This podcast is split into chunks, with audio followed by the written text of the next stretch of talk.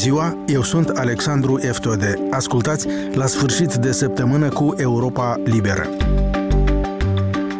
Astăzi vă propunem un nou episod al podcastului În Esență, în care Eugen Rușciuc și invitații săi iau o temă majoră a actualității și o examinează în cele mai mici detalii. Intră în miezul problemei. Este unul din cele câteva podcasturi noi ale Europei Libere pe care le lansăm în acest decembrie. Am lansat deja la începutul lunii Dincolo de știri, un podcast în care jurnalistul Alexandru Canțâri explică și pune în context principalele știri ale săptămânii împreună cu doi dintre cei mai cunoscuți analiști de la Chișinău, Nicolae Negru și Igor Boțan. Iar săptămâna viitoare lansăm Laboratorul Social, în care Victoria Coroban ia, în cuvintele sale, mostre de societate și le examinează la micro fon sau, cu alte cuvinte, se uită la cele mai importante schimbări prin care trece societatea moldoveană. Cum se face că tot mai mulți sărbătoresc Crăciunul pe stil nou, cum este să fii gay în Republica Moldova, cum se emancipează femeile, dar și bărbații și așa mai departe. Toate podcasturile noastre sunt sau vor fi difuzate la posturile afiliate, dar platformele online ca Apple Podcasts, Google Podcasts, YouTube pentru cei din străinătate și Spotify, aceste platforme sunt principalele căi de difuzare. Acolo vă puteți abona la podcasturi, iar după asta nu mai trebuie să le căutați nicăieri, vă vin pe telefonul mobil. Acum vă las în compania lui Eugen Urușciuc și a unui nou episod în esență, audiție plăcută și sărbători fericite!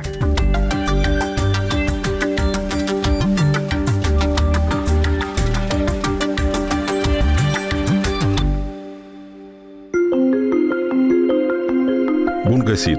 Ascultați podcastul Europei Libere în esență, unde încercăm să limpezim lucrurile și să explicăm ce se întâmplă în jurul nostru.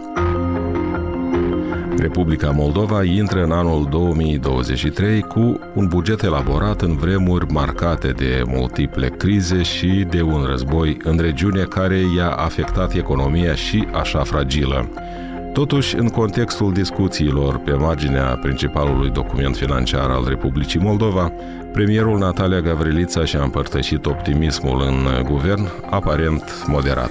Deci, unu, chiar dacă situația este dificilă, am găsit resurse pentru creștere de salarii.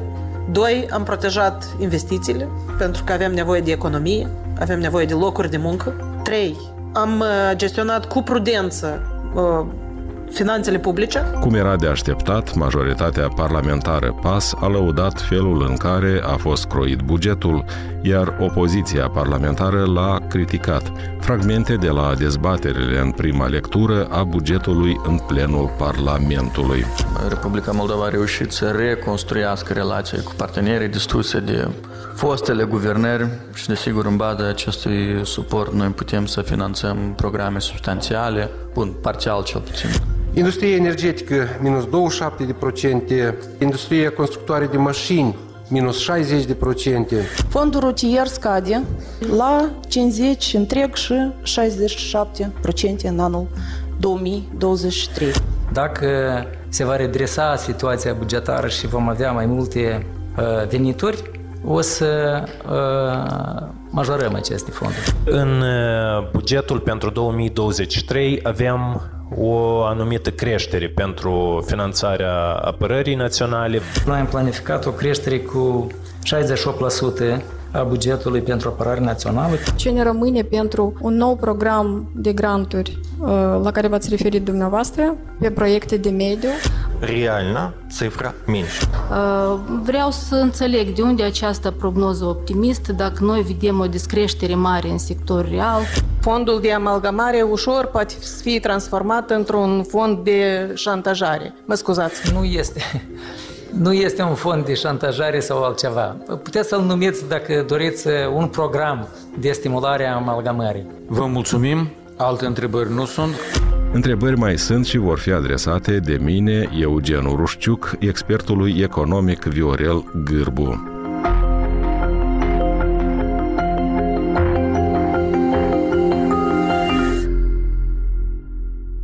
Așadar, domnule Gârbu, însumând toate datele bugetului pentru anul 2023, cum ați califica principalul document financiar al Republicii Moldova? E un buget uh, al austerității, unul de avarie care să atenueze mm, crizele, unul care să mențină Republica Moldova pe linia de plutire. Deci ce fel de buget oferă țării guvernarea PAS?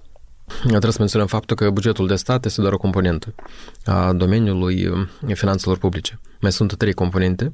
Bugetul asigurărilor sociale de stat, bugetul Fondului Asigurărilor Medicină și bugetele locale. Da? Toate aceste patru bugete creează ce se numește bugetul public național. Totuși, cea mai importantă componentă este bugetul de stat, care ne permite să înțelegem modul în care vor evolua lucrurile în Republica Moldova în anul viitor. Eu văd acest buget ca fiind un buget de avarii fiindcă nu prea vorbim despre dezvoltare în acest buget, vorbim despre o reacție cumva, dacă vreți, chiar haotică sau cumva în regim de urgență a autorităților față de ce se întâmplă în Republica Moldova și față de ce se anticipează să se întâmple în anul următor. Dar și situația este una delicată. Ceea ce se întâmplă în jurul Republicii Moldova, de acești factori, evident, trebuie să ținem cont când vorbim de bugetul țării. Greu de zis dacă guvernul reușește să țină cont de contextul internațional. Lucrul acesta nu prea se vede în buget și, în principal, este o consecință a faptului că suntem foarte săraci. Deci noi nu prea avem ce să distribuim, nu prea avem mijloace care să jonglăm pentru ca să ne adaptăm la anumite evoluții. Guvernul, în cele foarte puține resurse, încearcă să acopere cheltuielile cele mai stringente. Dar acest lucru nu vorbește despre faptul că noi cumva gestionăm și adaptăm situația de Republica Moldova la contextul internațional sau contextul regional. Contextul este unul foarte critic. Sigur că bugetul vine ca un răspuns și este influențat foarte mult de aceste evoluții regionale, dar doar parțial. Da, deci aici vorbim mai, mult, mai mult despre impactul major asupra sărăcii și asupra economiei, asupra bunăstării populației, urmare războiului din Ucraina și urmare proceselor pe plan internațional care au fost uh, determinate de acest eveniment. Principal inflația și costurile foarte mari la resursele energetice. Aici guvernul cum încearcă cumva să răspundă la această provocare, dar doar atât. Provocări sunt mai multe. Există o dată în legea procesului bugetar, 1 octombrie a fiecărui an, când guvernul trebuie să prezinte proiectul legii bugetului. S-a respectat asta vreodată, dacă vă amintiți? Cu greu. Cred că norma, regula de bază este uh, faptul că se întârzie mereu, iar anul acesta ce a fost, uh, proiectul documentului a fost uh, plasat pe site pentru consultări publice de patru ore. Înțelegem că, așa cum am zis un pic mai devreme, cetățeanul de rând nu are capacitatea să înțeleagă și să intre în detalii mari, nici nu are timp să dedice pentru a studia acest document, dar nici patru ori. Deci ar trebui cumva Probabil gândit și o bună altfel. parte din membrii guvernului nu au reușit să citească acest document. Ia, aceasta e mult mai grav. Aici deja vorbește despre calitatea administrării domeniului public de către autoritățile noastre. Aici e mult mai grav. Faptul că guvern, proiectul bugetului nu se discută aprig în ședință de guvern e grav. În ședința guvernului din data de 7 decembrie, premierul Natalia Gavrilița a recunoscut că bugetul a fost prezentat cu întârziere, deoarece s-a negociat până în ultimul moment cu Fondul Monetar Internațional în vederea obținerii unor surse suplimentare pentru creșterea salariilor. Totodată, Gavrilița a calificat drept vicioase practicile guvernelor anterioare de a prezenta proiectele bugetelor cu întârziere. M-aș fi așteptat într-un guvern care trăiește, un guvern care format de miniștri care deci au un aport emoțional masiv față de domeniul în care, în, în care este pus în competența acestor. Eu m-aș fi așteptat din partea acestor ministri să existe lupte, chiar de misii, anume în, pe durata ședințelor de, de, pe care se discută proiectul bugetului emis în Parlament. Ori, la noi, toate guvernele, practic, eu, cu greu mi-am un, un guvern în care să fie ministru principal, să spună ce un prag și să zică fie aprobați pentru domeniul respectiv, domeniul care este în gestiunea mea finanțe suficiente sau eu îmi dau demisia. Eu n-am văzut, eu nu mi-aduc aminte. Acest gen de manifestări din partea ministrilor. Și atunci, știți, proiectul bugetului de stat devine o formalitate și o expresie a modului de gândire a unui grup limitat de politicieni care sunt de altfel în conducerea partidelor de guvernământ. Atât. Bugetul pentru 2023 este un buget în interesul cetățeanului? Am zis mai devreme, este un buget de avarii. Din această perspectivă poate fi înțeles ca fiind un buget în interesul cetățeanului, fiind bugetul vine să acorde un anumit suport păturilor social vulnerabile pentru a depăși criza energetică și inflaționistă cu care ne confruntăm. Da, din această perspectivă, cred că este interesul cetățeanului. Dar, Dar foarte parțial, sigur. Pe de altă parte, guvernarea spune că în pofida crizei se vor aloca fonduri esențiale pentru programele de dezvoltare și componentele sociale. A anunțat o cifră de 5 miliarde pentru fondul de vulnerabilitate energetică, o sumă fără precedent, dublă față de anul trecut. Pentru programul satului european, 600 de milioane de lei la drumuri, circa 1,6 miliarde de lei pentru programul Prima Casă și în premieră un fond de amalgamare voluntară a localităților în mărime de un sfert de miliarde de lei. Este partea bună a bugetului, nu? Intențiile sunt bune, dar uh, întrebarea care trebuie să ne punem este dacă mijloacele sunt suficiente, fiindcă aceste sume care dumneavoastră le-ați uh, menționat sunt uh, cumva infime față de necesitățile care există. În drumuri, în domeniul infrastructurii rutiere trebuie să investească mult mai mult, acolo necesitățile sunt de ordinul a 10 de miliarde de lei. Amalgamarea voluntară a localităților în domeniul administrației locale e mult prea puțin. Este un instrument de cointeresare din propria inițiativă autorităților locale să se amalgameze, deci, eficient, deci într-un final să reducă cheltuielile cu aparatul administrativ. Cum se înțeleagă cetățeanul simplu acest fond de amalgamare? Ce presupune el ca să înțeleagă toată lumea? E un instrument prin care autoritățile încearcă să motiveze autoritățile centrale încearcă să motiveze comunicarea și amalgamare, deci atunci când două sate se unesc, dacă se află în proximitate, astfel încât devine o primărie. Da? Au fost două primării, rămâne o primărie, undeva într-un, într-o localitate, fie una sau alta, dar în schimb acestui acțiuni venite din partea cetățenilor, din partea autorităților locale, aceste localități vor primi anumite fonduri. Iată, fondurile sunt oferite din contul acestui fond de amalgamare de 250 de milioane de lei, ceea ce e mult prea puțin. Acest gen de instrumente au fost folosite undeva, cred că în Estonia. Fiindcă problema administrației locale este o problemă destul de dificilă și greu să înțelegi până la urmă să găsești echilibru între numărul de autorități locale și numărul funcționarilor care activează în aceste autorități și serviciile care le oferă. Deci să ajungi un echilibru, să nu fie nici foarte mult, fiindcă noi toți înțelegem că noi ne dorim cât mai multe funcționari, cât mai multe servicii la nivelul cetățeanului, deci la nivelul satelor, dar înțelegem că în sate, desebi, care sunt dispersate cumva geografic foarte mult față de alte localități, costul oferirii acestor servicii este foarte mare și atunci trebuie să înțelegem. Trebuie să ajungem la un anumit echilibru între cantitate și calitate sau performanță, într-un fel, costurile.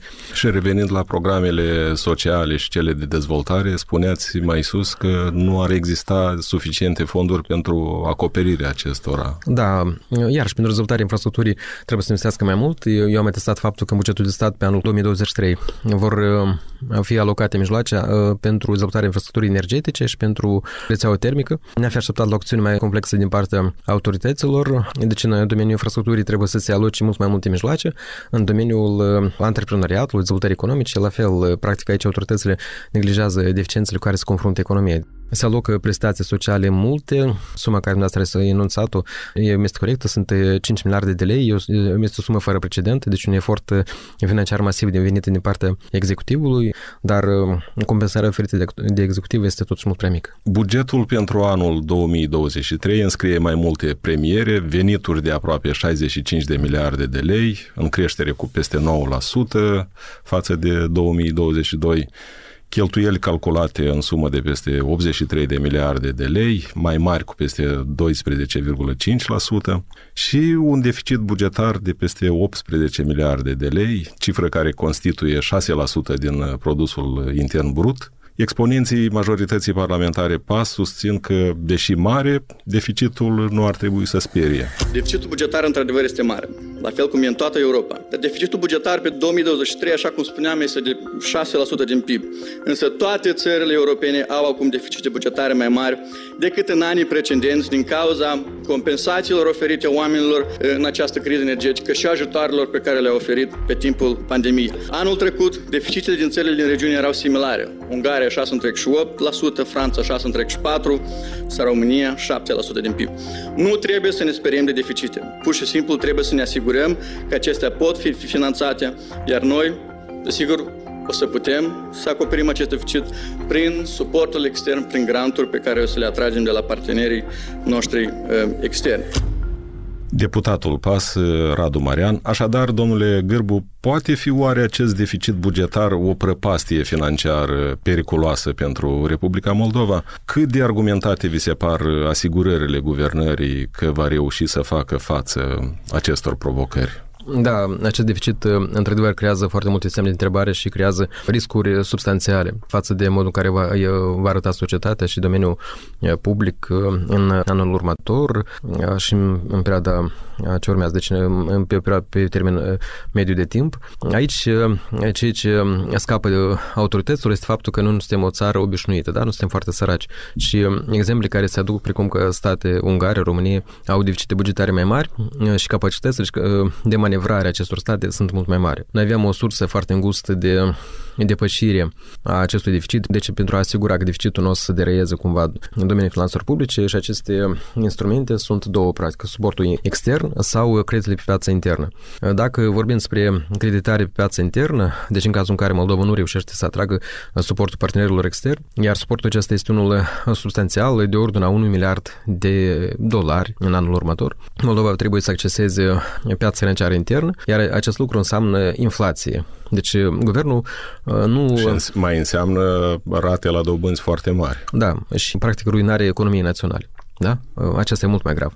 Guvernul nu înțelege faptul că deficitul bugetar finanțat din surse interne este o sursă inflaționistă masivă. Și noi cumva ne aflăm într-un cerc vicios atunci când guvernul încearcă să facă față cheltuielilor, alocă mai multe mijloace pentru plata diverselor compensații, anume prin, din, din, din codul deficitului, deci în contul împrumutului piața internă. Simplist vorbind, bugetul unei țări este asemenea bugetul unei familii. Într-o familie sunt distribuite fondurile în funcție de disponibilitatea lor, se cheltuiește în funcție de venituri, se decide în anumite situații asupra luării de împrumuturi, dar ținându-se cont că acestea vor trebui returnate. Altfel spus, lucrurile într-o familie sunt organizate conform posibilităților financiare. Fiecare familie are în fond un contabil al său, iar în cazul Republicii Moldova, dacă vorbim per general, contabilul este guvernul, mai exact Ministerul Finanțelor.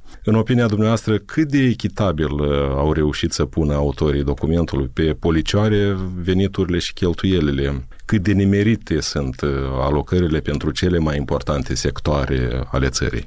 Guvernul, practic, prin bugetul de stat și prin politica fiscală nu produce schimbări. Deci uh, nu sunt uh, anumite politici care pot fi văzute, atestate atunci când examinezi aceste două documente. Deci, la partea de cheltuieli în practic dezvoltare nu vedem, că foarte puține cheltuieli se alocă sectoarelor astfel încât să, să se vadă care sunt anumite priorități. Sunt creștere, dar totuși pe ansamblu opinia mea este că bugetul este unul deci, de acțiune rapidă față de acele riscuri care au apărut în societate și același lucru putem să vorbim despre partea de venituri, iar și politica fiscală. Deci guvernul nu promovează politice. Noi trebuie să înțelegem faptul că politica fiscală nu există de dragul politicii fiscale, da? Este o componentă. Da, și guvernul este pe rol de pompier în da, da. În, în anul 2023, guvernul este un pompier care încearcă cumva să se descurce în regim de urgență, fără să gândească prea mult și să nu piardă echilibru. Deci să nu piardă modul, controlul asupra modului în care evoluează societatea. În politică economică, de principiu, nu avem în, în această țară.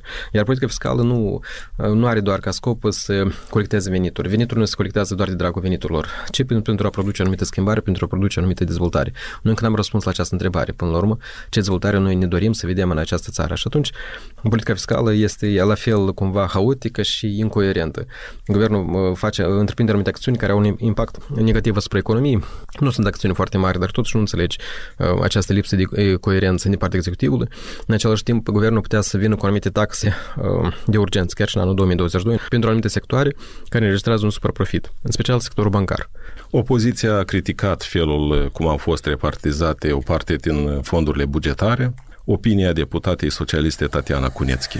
La cheltuieli, paradoxuri nemai văzute, majorări de 10 până la sute de procente, Numai pentru achitarea dobânzii se prevăd 5 miliarde 328 milioane lei sau mai mult față de anul 22 cu 196 de procente, dintre care pentru datorie de stat externă 927 milioane lei sau cu 152,4 procente mai mult, iar pentru datorie de stat internă 4 miliarde 401 milioane lei sau cu 208,7 procente mai mult decât în anul curent. Și asta este doar începutul fiindcă datoriile cresc în continuare, onorarea obligațiunilor va crește și, respectiv, presiunea asupra bugetului tot va crește.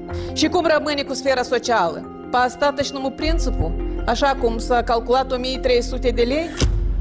Domnule Gârbu, cât de întemeiate vi se par reproșurile opoziției? Noi am făcut mențiune la această realitate pe durata discuției noastre. Deci am menționat faptul că, de principiu, cheltuielile bugetare, în special, sunt cheltuielile bugetare suplimentare, acea creștere care dumneavoastră ați menționat, 12% a cheltuielilor în anul 2023.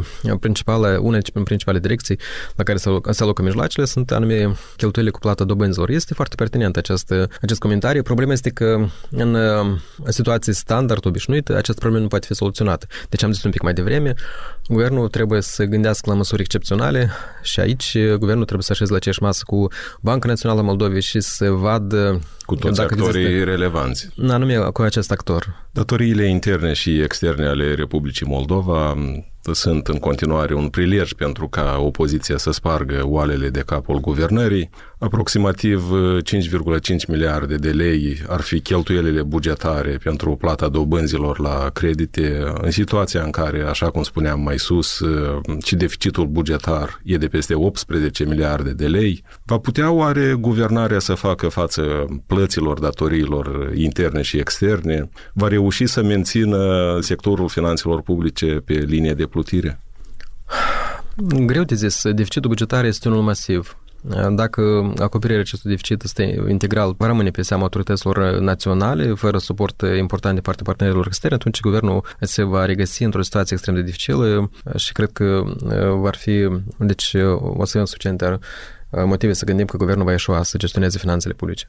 Dar uh, dacă există un suport uh, din partea partenerilor externi, acest lucru cumva putea să fie gestionat. De, datoria este una foarte importantă, dar bine, ce să zic, deci situația este cumva obiectivă, și guvernul nu are altă ieșire. Eu, eu sunt destul de sceptic în partea ce ține de capacitatea guvernului de a face față unor crize Cred că capacitatea administrativă a executivului este una foarte limitată. Dar în același timp, cum vedem noi acest eșec a finanțelor publice, da?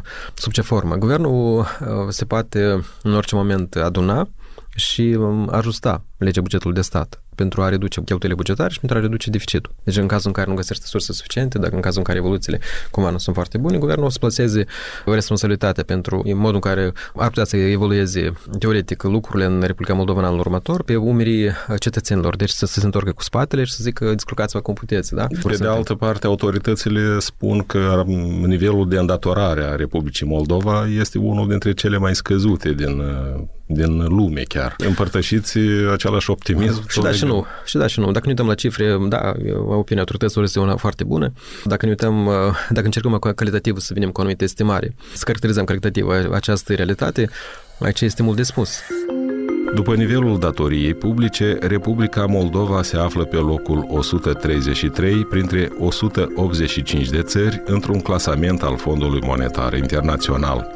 Prognozele autorităților de la Chișinău arată că în anul 2023 datoria de stat externă va depăși 85 de miliarde de lei, iar cea internă circa 37,5 miliarde de lei, fiind vorba în total de 122,5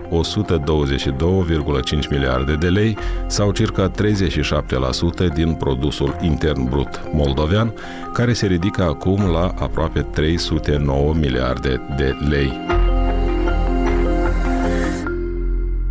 Japonia are datorii duble față de PIB-ul țării, dar e bine mersi, statul se descurcă foarte bine, fiindcă au calitate actul de administrare a țării foarte înaltă. Noi, atunci când vorbim despre datorii, trebuie să o aplicăm la realitățile noastre moldovenești, cu toate problemele și toate acele impedimente care noi le avem de o perioadă lungă de timp. Deci noi, noi avem un aparat administrativ ineficient și pentru noi datoriile sunt un lucru destul de critic.